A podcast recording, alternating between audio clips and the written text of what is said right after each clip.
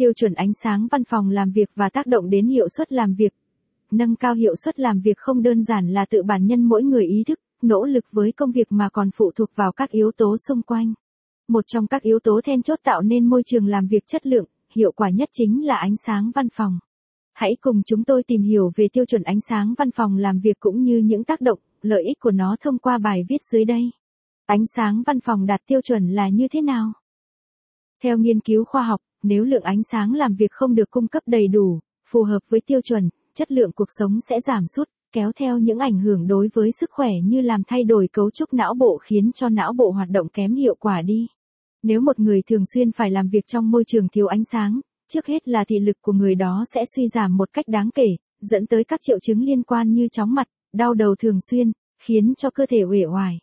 Điều này ảnh hưởng nghiêm trọng tới sức khỏe của họ, song song với đó là sự giảm sút về chất lượng công việc, hiệu suất công việc trở nên thấp kém hơn so với trước đó.